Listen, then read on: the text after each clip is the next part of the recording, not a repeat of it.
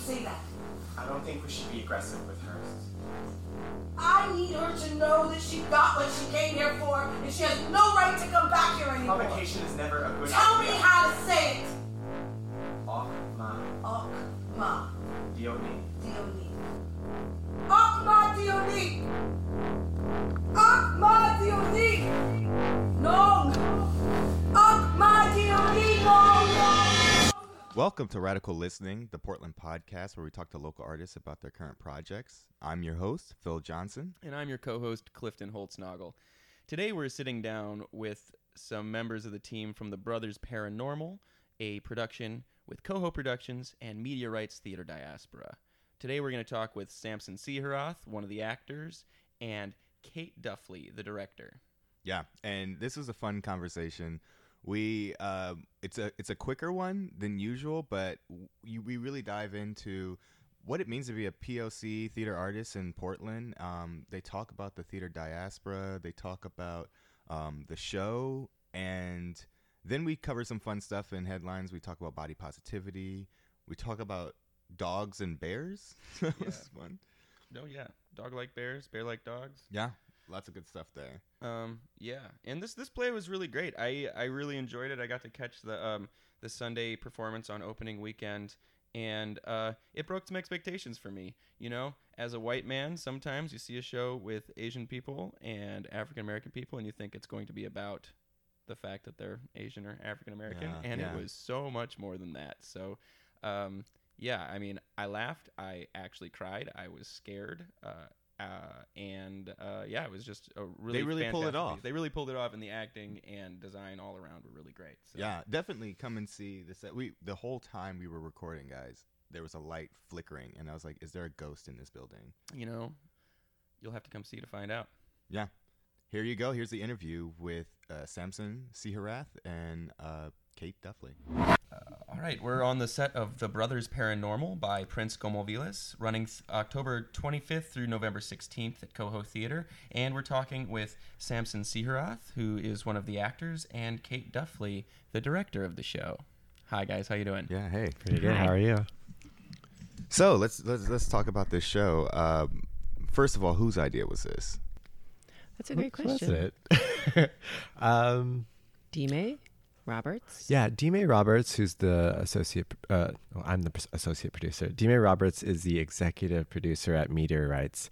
Uh, we started this theater diaspora project in two thousand thirteen, and uh, we we happened upon the script, and the first time I read it, I was like, wow, this is, this is a great script. Mm. And so we did a stage reading of it uh, a couple years ago, and... Um, Yeah, it was a workshop reading, and we finally came around to saying we should do a full production sometime.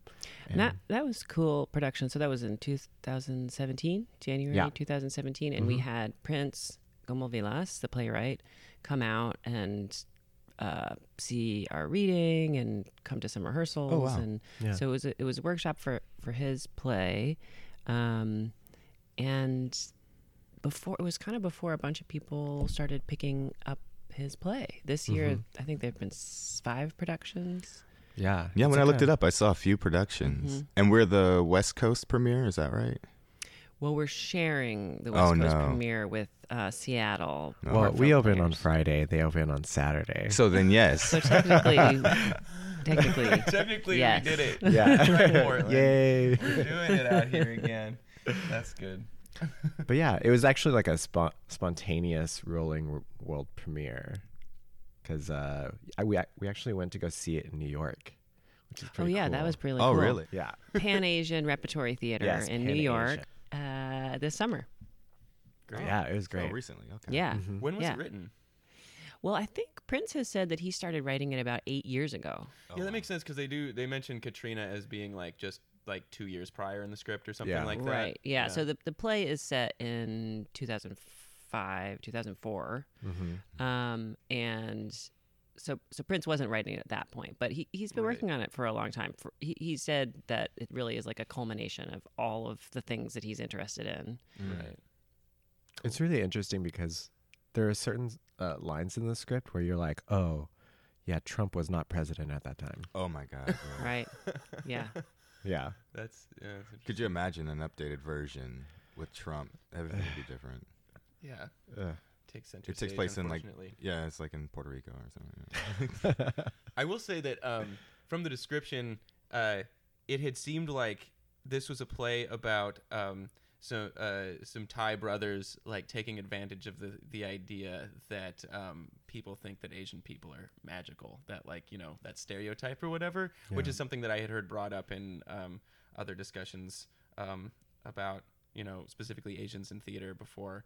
But uh, I was very pleased to see that it was like so much more than that, and oh, like yeah. it was really really like uh, um, yeah it was highly touching and. Uh, Yeah, I just wanted to say that because it was a beautiful, beautiful piece. I cried.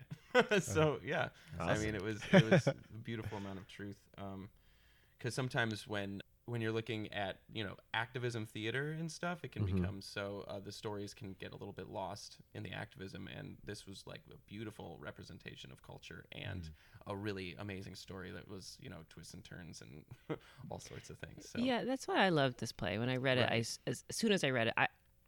The other work that I do is often community-based theater. I'm really in, interested in political theater. Often it is very kind of message-oriented. Right.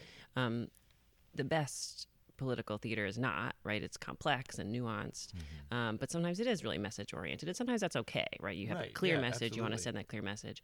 What I love about this play is that it is so political, partly just because of having... non-white, all non-white cast of a kind of multi-ethnic, multi-racial um, cast wherein race is not the central like topic of yeah, the play, sure. which is really rare. Right. Yeah. The culture is evident, but not the topic, which is really and cool. It's important, right? It's important yeah, to the story. It's exactly. not. It's not um, like brushed under the rug, or it's it right. is a significant feature of the story, but it's not the only aspect. Mm. And it's also the intersectionality of Asian American and African American relationships. It's, yeah, it's not something I've ever really seen in shows before. And it is funny and spooky it's funny and dramatic. And spooky, spooky, spooky. Yeah. I was scared of several times. Several times I jumped. That was some really, really cool horror stuff. And you, you really don't see that on stage much at all. Yeah. Like, yeah. They're, they're, I mean, I'm not going to give anything away, but there was. Some things flying across the room that surprised me. I'll just say that. Like, yeah, it was good. It was good. Lots of illusions. Yeah, lots yeah. of illusions. Those are really fun to work on. Those sure, are fun yeah. challenges. Prince wrote us some challenges mm. in the play. Fun challenges. Fun challenges. Yeah, I can imagine some of those stage directions being like, oh, oh boy. They were like, what? Yeah. What is that? How do we? Okay. Yeah. Fun. What yeah. were your uh, biggest triumphs, do you feel, in this process? Getting all the magic tricks to work. Yeah. Yeah. No, that, I don't know if that was the biggest one, but that did feel satisfying. Uh, I really, uh, a lot of times we had people in the audience who haven't been to see theater. Mm-hmm. Uh, like our second preview, we had the um, Immigrant Refugee Community Organization bring refugees and immigrants, about probably forty of them, mm-hmm. thirty to forty. And like there's... moments in the play where it's not in English, it's in Thai, and for them to understand that, like one person was like, oh, I loved it when the mom said I love you in Thai, like it reminded me of the way my mom talks, and like it really touched me and made me cry, and I'm gonna come see it three more times. And I was like, yeah yeah, yeah that's pretty cool. And it, as part of that Urco group that came the second preview, there were a lot of young people, a ton mm. of young people. They were this whole back row filled with young people. And just having these amazing, like, really vocal responses to what they were seeing best. On stage. And not in kind of, um, like, there's certain places where I think we anticipate audiences responding yeah, with right. laughter or something, yeah. like, especially, like, regular theater goers. Mm-hmm. Um, they were not, they were just responding in surpri- really surprising places. Um, and it was so fantastic. And it felt like, oh, we've really done good work, right? Like, they're surprised and yeah. engaged and cheering, and yeah, it was great. Yeah, they it's kind of like the the audiences that go to see horror movies, mm-hmm. where they kind of talk to you of like, oh, no, no, no, yeah. don't do that. No, no, no, no. It was kind of like that, yeah. which is really cool and surprising yeah. as an actor. I was going to say, as an actor, how does that feel, like, to hear the people commenting on your actions? Is it... It's it's different. It's a trip. do yeah. you feel like do you feel like when they do that, does it ever take you out of the of the scene or anything like that? I mean, I think the first time for like a split second, but then it kind of just drives you to just keep going. Yeah. Um, yeah. Yeah, it just it it was just so much fun. Well, that's the fun thing about P O C audiences in general, is that yeah. because they're non traditional theater goers, mm-hmm. they don't have the rules that we all, you know, are so used to. So, I mean, I've, you know, been in productions, including um, the previews that I'm in right now, where the audience is sitting there doing exactly that, where they're just talking, no, oh, no, she didn't. Like, yeah. all of that stuff. I feel like that's invigorating and very energizing, it especially is. because it it kind of affirms that we are making a piece for them, mm-hmm. you know, as yeah. opposed to the traditional, you know, kind of quiet clappers. And I think, too, it, it kind of highlights what is so great about theater in, in that it is a live event, mm-hmm. right? And that um, when the theater-going audience is so kind of polite and, like, playing, like, a- adhering to the rules of mm-hmm. what it means to be, like, a good audience member, in, in some ways they're failing to be good audience members because they're not really, like, making the most of the liveness of that experience. Yeah. yeah. You know?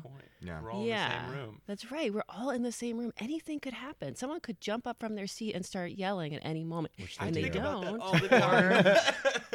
Right? And you w- and kind of you wish it would it would really mess up your show, mm-hmm. but it, it would be a thing actually happening. Yeah. Right? And so that yeah, I think that's The, the most exciting thing about having not seasoned theater yeah. audiences, aside from feeling like, oh, great, our this is great, our play is being seen by more than just this handful of, of people who go see theater all the time, yeah. is that, that there isn't that con- social contract that's so fixed, right? Yeah. So there is a little bit more of a sense of like a feedback loop between the performers and the audience. Yeah, it's also an interesting moment in theater history, maybe even, where the audiences that have been going to theater are these traditional audiences, but because we're trying to break away from that, you know, we almost have to kind of coax our audiences now, you know, like I've been seeing pre-show speeches where people are like, hey guys, like, so if you feel like you see a bad guy on stage, feel free to boo or hiss, or if you, mm-hmm. you know, see something that's really funny for you, feel free to laugh out loud, or,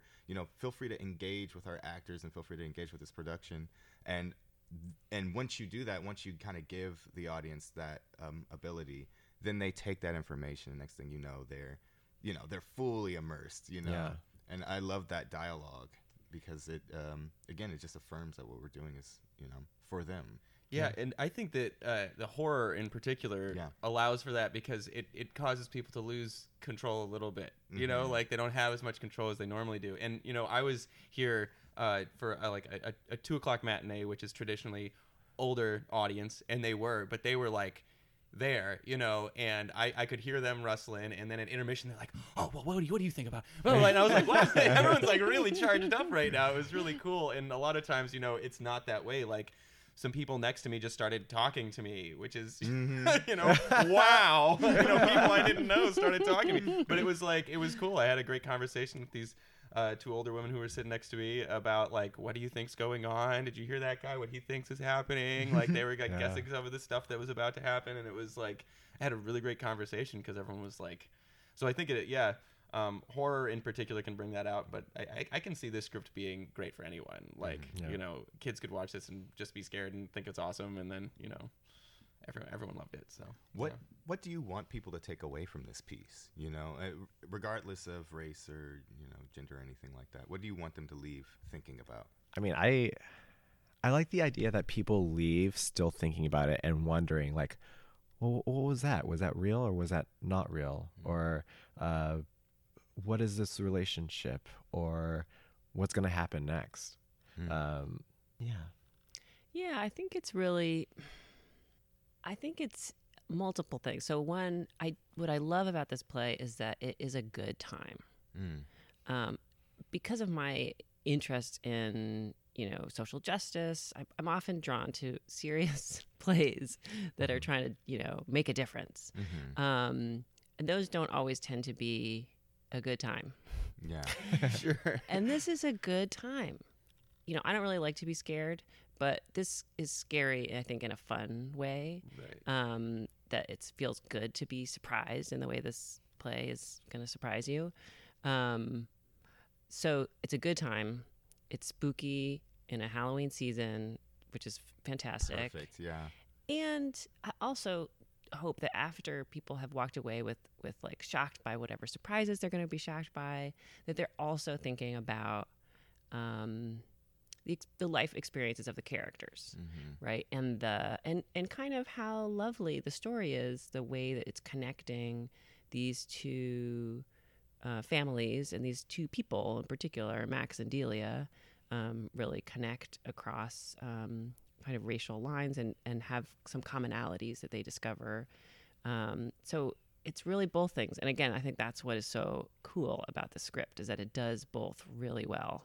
And I like the idea that people, like, sometimes they come and they're like, oh, it's a ghost story, but it's so much more. Right. And uh yeah, just that conversation about mental illnesses, especially in communities of color.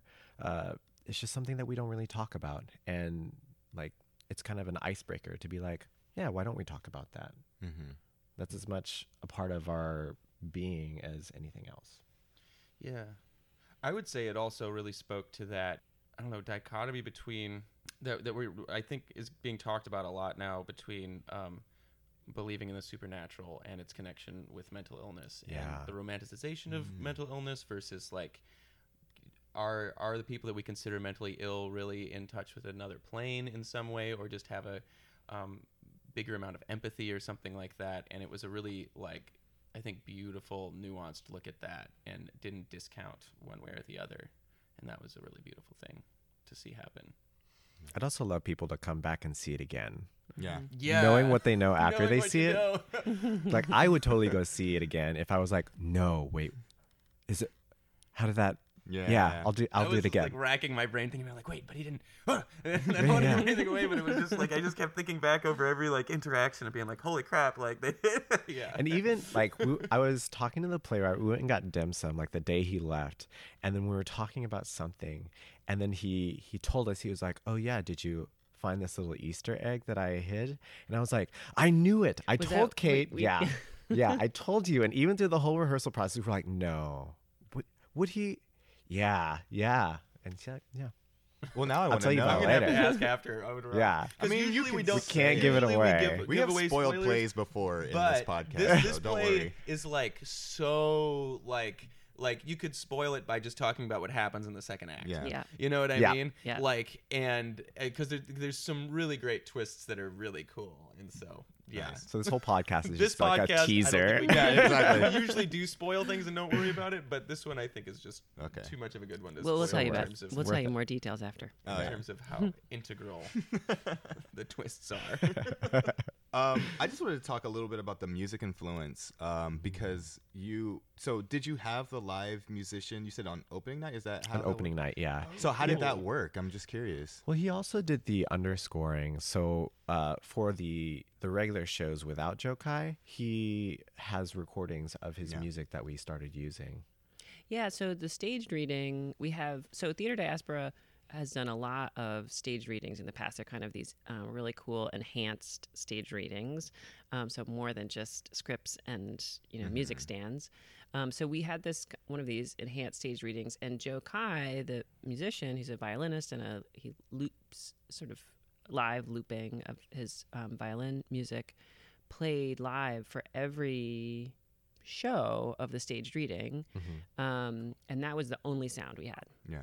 Um, for this production, we had he composed the music, um, the score that that's sort of underneath a lot of the scenes. But we also had a sound designer, Ryan yeah. Gamblin, um, who did a really good job of mixing together some of the other sounds in this world with um, Joe's music. And and but it was really cool to have Joe here playing mm-hmm. live. Was he on stage, or where where did he play? He was up in the catwalk. He was in the oh, catwalk. That's yeah. great. That's great. Really cool. The catwalks don't get used enough in this space, and yeah, I wanted to use there. it more for the show, but everyone, I, I feel like whenever I work on a show here, everyone's like, "Oh, we're gonna use the catwalk for this and then that," and then it's slowly like, "Ah, oh, but getting light up there, and oh, yeah, it's gonna be a thing," and it all ends up moving back on stage. But so yeah. it is. I'm noticing. I'm sorry. I'm just yeah. noticing this. Um, is that Wanda's art? It is. Yes. Nice. Yeah. I was like, I recognize that art. Wanda who? Wanda Walden. Walden. Oh, costumes. Yes. Yeah, so costume. Wanda Walden did our costumes. And her art is also in the lobby. Oh, cool. Oh, yeah. Nice. Nice. And then she also contributed this beautiful I was like, tapestry. That looks very Wanda to me as well. It's so colorful. Just yeah. like Wanda. Guys, you have to see the set. It's the beautiful. Set and I did have a question about that because it, it gets d- doubled as both apartments. Mm-hmm. So what was the thought behind that? Like, and did you run into any issues there or? Um... Um, yeah. So our set is uh, designed by Kira Sanford, and she set it up so that, yeah, there's just this tricky thing. Thanks mm-hmm. very much, Prince, where the set is sometimes um, Max's family's apartment and sometimes Delia and Felix's apartment, and parts of that apartment kind of at, at points overlap. Mm-hmm. Um, so the couch that's over there is um, at different moments in Felix is in Max's apartment, and at different moments in Delia's apartment. So there's this kind of diagonal line that's running across the stage. Um, half of it's uh, carpeting, and half oh, wow, of it is painted really well. to look like yeah. tile. Yeah. And so that I think is a big gesture to like this kind of the way the space is divided up. Sure. Mm-hmm. Yeah.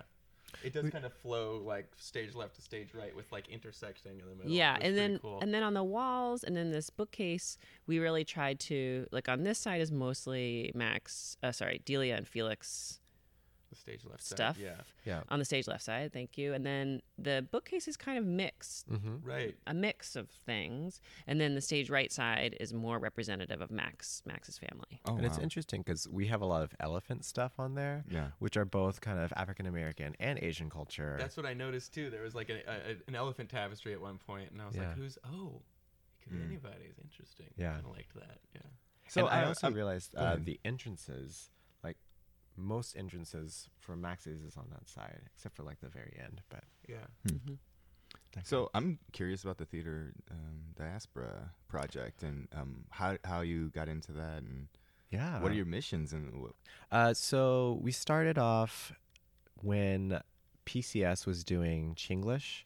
Uh, Dmae Roberts had just I had just moved to town from Arkansas, and I did a show at Shaking the Tree called Wild Tales, mm-hmm. and Dmae saw me in that, and she was like, "Oh, an Asian actor I don't know." Mm-hmm. So then we met up, and we did a stage reading of The Dance in the Railroad by David Henry Hwang.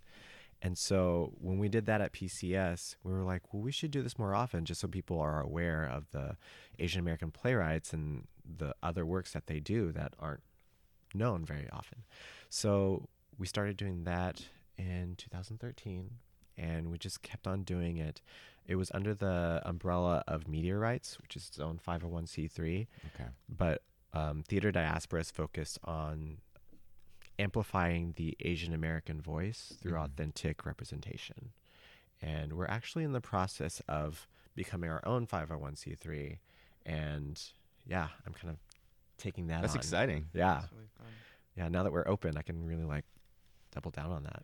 Yeah, that's big because I feel like in every city I've lived in, it's just been uh, the Asian American representation or Asian representation on stage has just not been there. And, um, you know, it's way farther behind in terms of white people still playing Asian roles and yellow mm-hmm, face yeah. even. Like, I can remember seeing shows with that in my, you know, not that long ago. And um, so is it...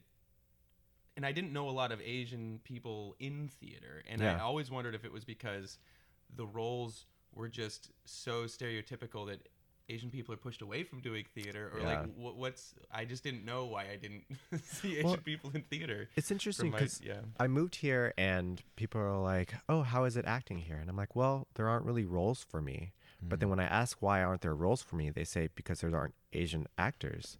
And so it's like, well, why would we stay if there aren't roles for yeah. us? Yeah. And then why do they have to be Asian roles for you to cast me? Like, it doesn't yeah. have to, like, That's it doesn't say white. Question. yeah, it doesn't say white yep. character. Yep. Yeah. Well, if it doesn't say, you know, black or Asian or uh, Latino, then that means white. The default is white. Yeah. yeah. yeah.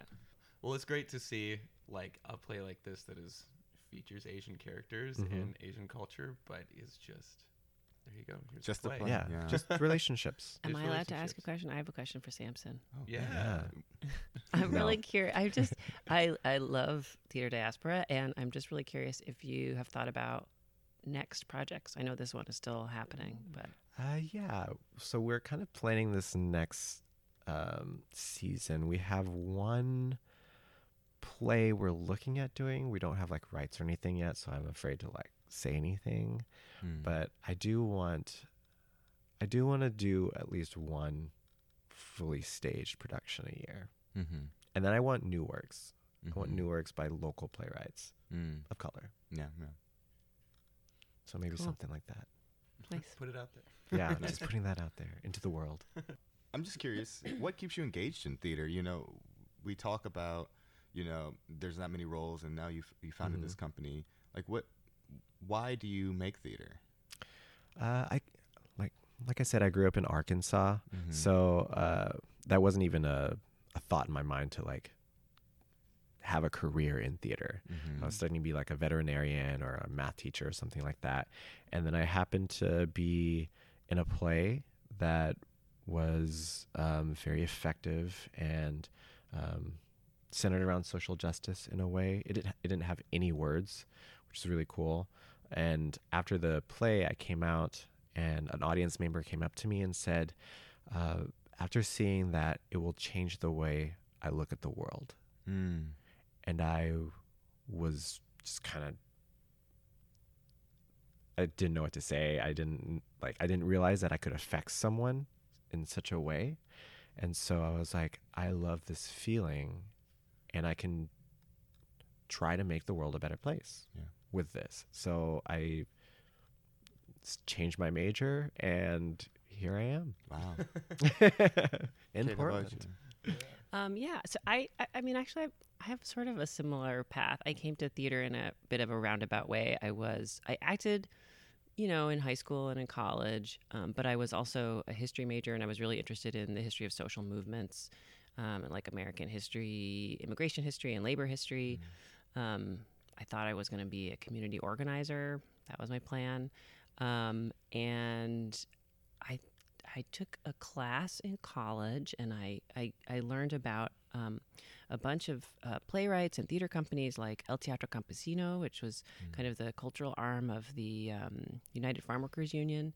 Um, and I read Susan Lori Parks mm. and Naomi Wallace, and I'm my mind was blown, and I realized, wow, I could bring together my interest and my passion for social justice with theater, and that theater is such an amazing vehicle for this kind of work, right? Yeah. It's storytelling, and we need better stories that ask ask us to imagine um, different worlds and new possibilities. Um, so that's sort of, a, it sounds kind of similar to what Samson's describing. Wow. Has Portland influenced your creativity at all? Since you've been here, do you feel like your creativity has changed? I feel like it has. Um, I, so people always say Portland is like the whitest city in the country. And then when people talk about Portland, they say, oh, yeah, there's no people of color there. And I'm like, there are. You just don't see them. Yeah. And so kind of ch- like changing that vocabulary just a little bit, like I feel like it's so much more... Uh, It's so much more important than we think it is. Yeah, I think just kind of switching perspective just a little bit is really helpful for me, and I think Portland's done that. Yeah. Yeah, I think likewise. I, I think you make a really good point, right? There's this narrative, which isn't untrue, about Portland being the whitest city in America, mm-hmm. um, but t- to kind of continually come back to that narrative. Does this work of erasing all the people of color who live in the city. Um, and I guess I've been so excited to be a part of um, organizations that are connecting, um, uh, connecting kind of yeah, what I would call anti-racist work um, or connecting theater with um, communities of color like Theater Diaspora, um, also work with uh, the August Wilson Red Door Project, Um, and they've been doing incredible things. And it's really cool, partly because of the size of Portland, to see, to be able to actually see a culture shift begin to happen. Um, so to me, that's something that's really exciting about uh, making work in Portland. Yeah, yeah. It's also interesting to see. Uh, I I love how August Wilson Red Door Project is a has the education aspect of it, because when we think about theater and actors and uh, the people that are classically trained, they have the privilege to be trained. Yeah, I feel like as an Asian American, you don't have the privilege to go into that because your parents want you to be a doctor or a lawyer or things like that most of the time. Mine did. And so you you don't really think, oh, I'm going to go to school for acting. Mm. And so I, I like that with Theater Diaspora, sometimes we hire people that aren't actors, mm-hmm. quote unquote actors. And so we our rehearsal processes are a little bit educational because they don't have the experiences that we would typically think that an actor would. You can find Radical Listening from Virtual Sonic Reality on Apple Podcasts, Google Play, and Spotify. So find us on your favorite podcast app and hit subscribe to follow along. While you're there, why don't you just go ahead and give us five stars? You know you love us, and we love you too. So our favorite thanks for listening. Section, enjoy the show. Favorite section. Oh. Headlines. Headlines. And I just got a couple for you guys today. We're on a schedule, tight schedule, so we'll move right along. Um, this is this is a fun one. After adopting him, the headline reads, after adopting him, they realize it's not a dog. Family adopts new dog. When vet sees it, he calls the cops. I'll give you a little backstory. Oh my God. Uh, what it, was it? Apparently, in this story, I think this happened in China, and a family adopted what they thought was a dog. Turns out it was a bear. A bear? And it took them until it got to about two hundred fifty, three hundred pounds what? before they realized. Wait a minute. Maybe a very large dog now. They're like, this bear. So, I don't know, just reactions to...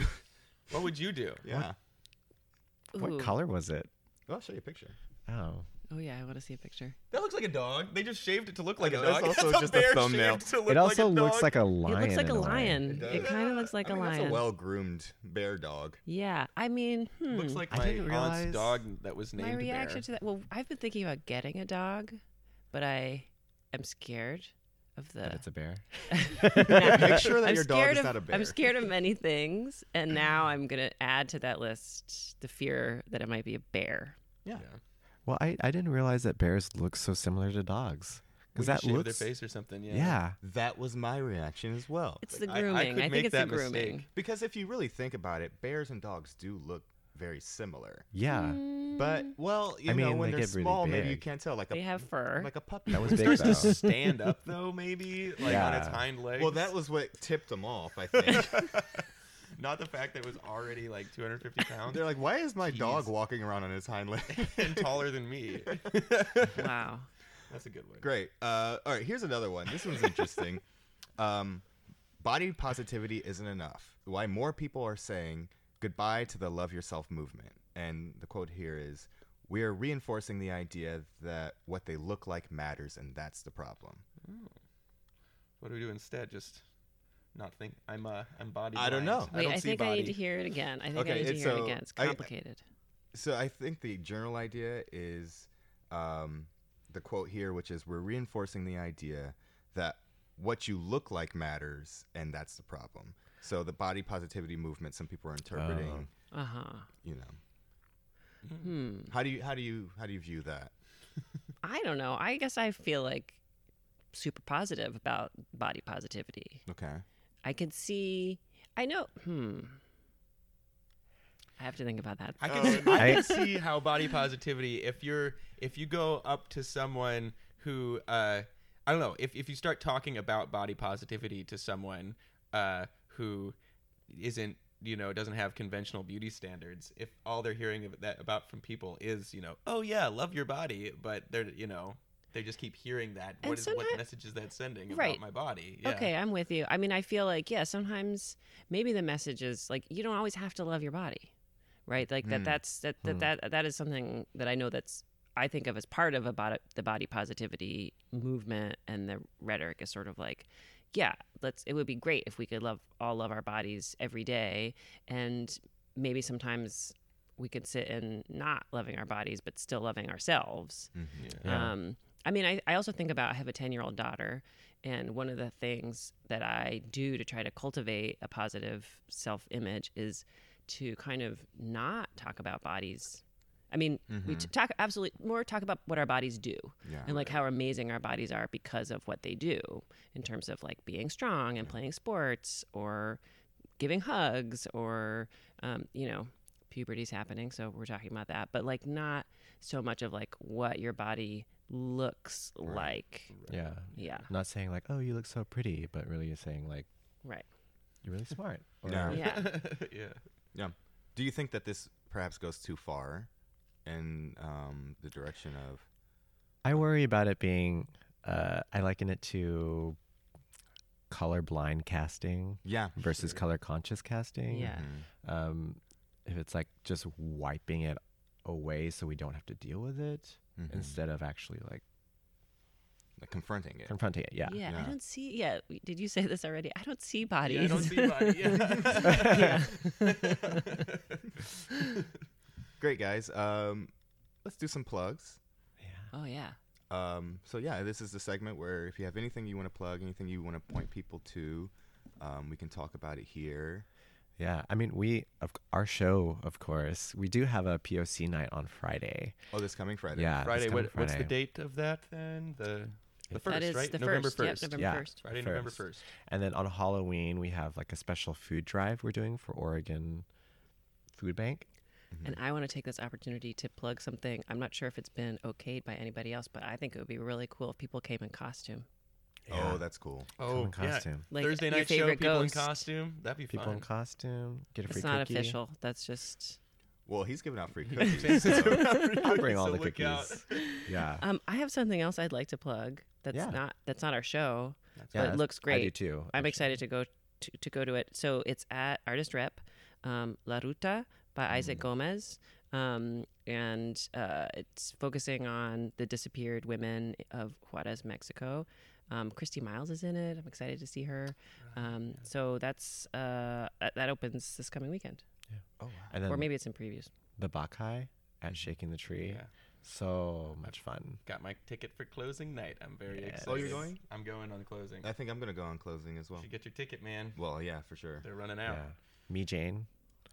Uh, oh yeah, I'm taking I'm, my daughter to see yeah, that. Yeah, I'm gonna go see that. Nice, nice. I really love children's theater in this town. That's actually, that's O C T, right? Same. Yeah. Yeah, that's O C T. Northwest Children's Theater also does a lot of great work.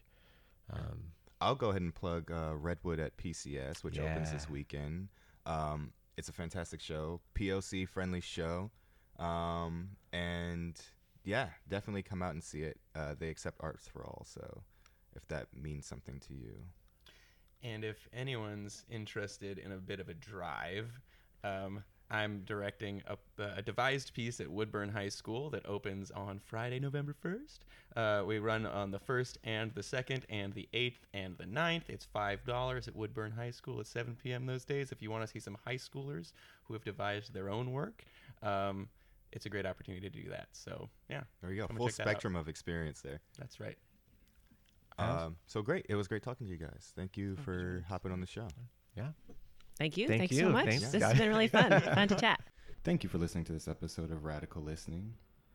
If you have questions or would like to reach out, feel free to reach out to our email, which is radicallisteningpodcast at gmail dot com, or visit the Coho Theater website for more information. And thanks for listening.